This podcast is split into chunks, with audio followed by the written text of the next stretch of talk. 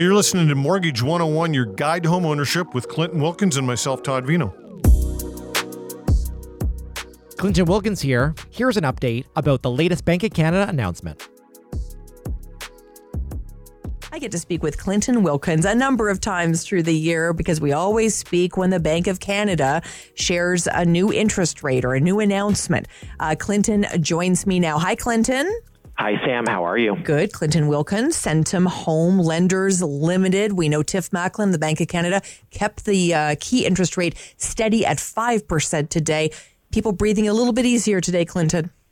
I think people are breathing easier, and I think they should breathe easy now, Sam. I really do believe that we are in a plateau situation. I was in Toronto just last week at Mortgage Professionals Canada, our annual conference, uh, national conference, and we were there with mortgage professionals from across the country. And Benjamin Tal, the chief economist for CIBC, he said that we will likely start to see softening going in uh, the middle of next year. So for anyone who's still sitting on the fence and not sure, you know, really what is this future going to bring, if everything still continues to go as it's going right now, uh, some softening is likely in our future, June, July next year. Amazing. How are people feeling, Clinton? What What are you hearing from your clients? I think people are still very nervous, Sam. I can tell you that uh, we see clients in all walks of life, but I'm seeing a lot of professionals right now. We're talking doctors and lawyers and accountants, and they're really waiting to the very last minute, especially with their mortgage renewals, with hoping that there's going to be, you know, a magic bean or something. That, you know, mm-hmm. their lender maybe is going to give them a lower rate, or there's something better is going to become available in the marketplace. All the rates right now are high. So I think what people really need to do is what's going to be right for themselves. You know, I've, I've said before when we've chatted that shorter term fixed rates have been the most popular. You know, a three year fix, for example, has been one of our most popular products. But there's really been a shift, Sam, in the last couple of weeks and in the last couple of months. More and more clients are choosing to take a variable rate again mm-hmm. if they can qualify with the hypothesis that it is going to be cheaper over the next several years. Okay. And and you talked about the softening when when we when you speak about a softening, how how how drastic is that softening? I think it's going to be a slow burn on the way down. Mm. You know, I think it's always slower going down than it is going up. so uh, the Bank of Canada is always going to be biased to a higher rate, and they're always going to be biased to causing a recession versus fueling the economy. So I think that's one thing that we need to remember. They are a biased institution, and they're always going to be more biased to a recession. And that's really what they're trying to do right now. And it's working. You know, uh, the interest rate increases that they've done over the last 18 months are putting the economy into a recession type situation. And the real big challenge is, and I do think the Bank of Canada is short sighted, the increases that they've done, they take four, six, eight, 12 months to really have the effect. So we're going to be feeling the effects of these increases for months into years down the road. Oh, for sure. Because people think, okay, I can kind of make it work for six months. Mm-hmm. Maybe I'm pulling some savings. Maybe I'm, you know, tapping into other other uh, uh, sources of revenue. But at that point, they're like, I can only do this for so long, and then what? What's our family going to do? Exactly. I think the dollars and cents that are in a family's pocket right now, Sam, are really stretched very thin. And it's not thin just due to these mortgage rates and the housing costs. The inflation's really being driven by, you know, food costs and fuel costs. There's a lot of factors that are really impacting um, the day-to-day operation of a family's household. And I always like to ask you about first time home buyers. My heart just uh, goes out to, to anyone trying to buy a, a home here for the very first time in this country. Give us a sense of what you're seeing, Clinton. Who are you meeting with?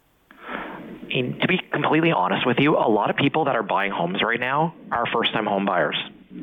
I think they were really fatigued over the last two and three years because the competition was just so fierce. Right. And the people that are willing to get into the market now, Sam, are really prepared for the future you know, we're really, I think, getting in maybe at the height of the cost in terms of interest rates. And if they can qualify and get into the market now, and I think in many cases, there's not as much competition when they're buying homes. And we know in many markets from across the country, some of the home prices are less than they really have been the last couple of years. So I think the people that are really entering the market and transacting are the people that are just getting into this property ladder. And Clinton, we've heard the notion that the best time to buy real estate was yesterday, but uh, if it's not yesterday, then make it today. Still, is that still a notion? I think it is because the one thing that we need to remember is once the rates do start softening, there's going to be a lot of demand and a lot of pent up demand coming back into the marketplace. Think about everyone who has not transacted the last 12 months. You know, Canadians have an unsatiable taste, I think, for credit and they have an unsatiable taste for buying and selling real estate.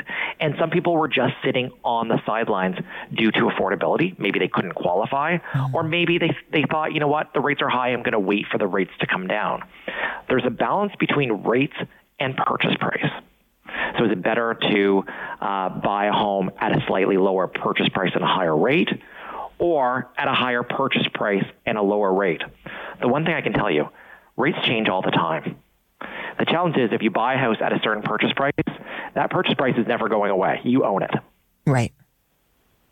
So that's a huge benefit, obviously. I think it's a huge benefit, and I think the competition is a lot less.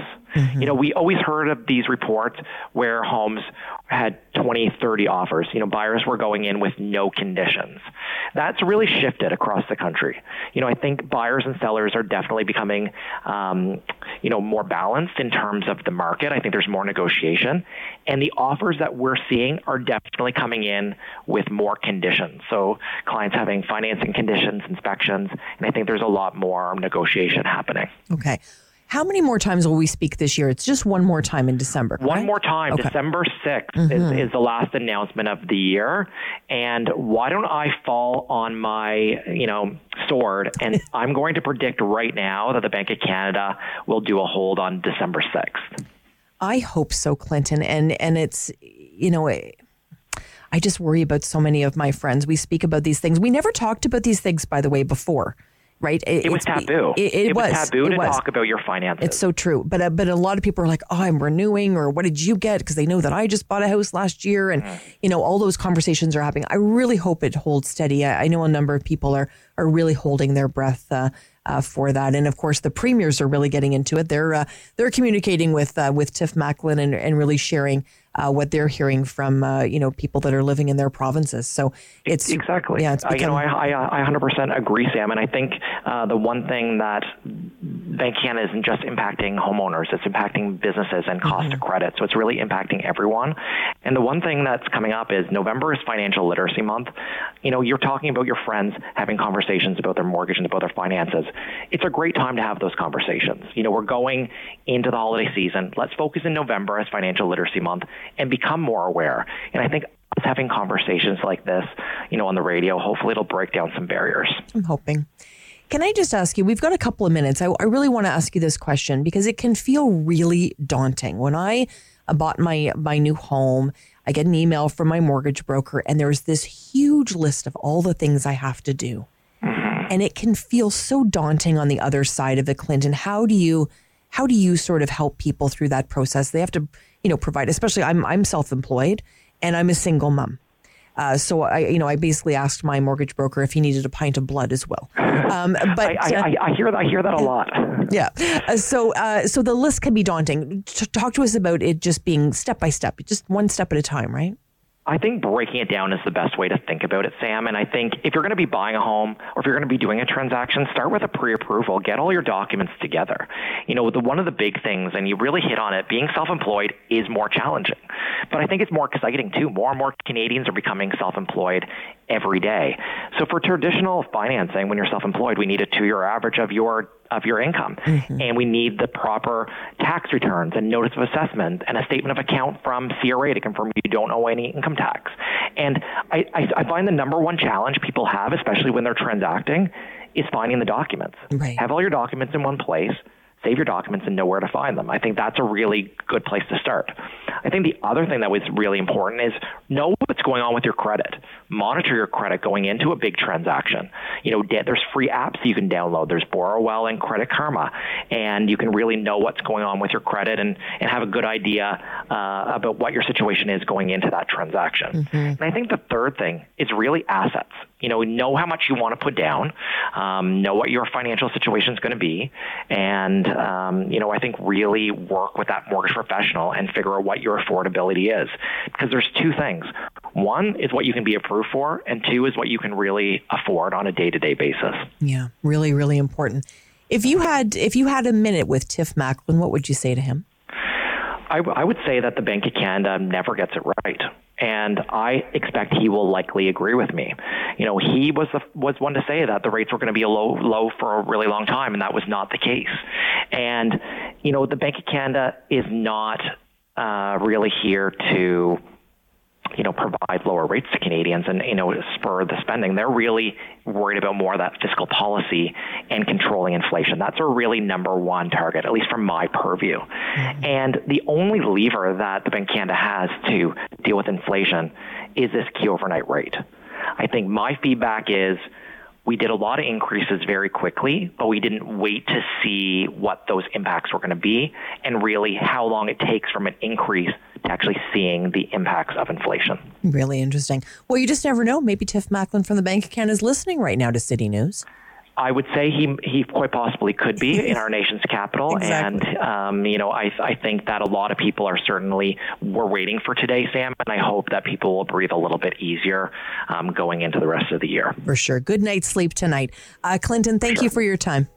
Thanks, Sam. Have a great day. You too, Clinton Wilkins, joining us from Centum Home Lenders Limited. We appreciate his time. If you've liked what you've heard and you want to learn more, feel free to visit us online at teamclinton.ca.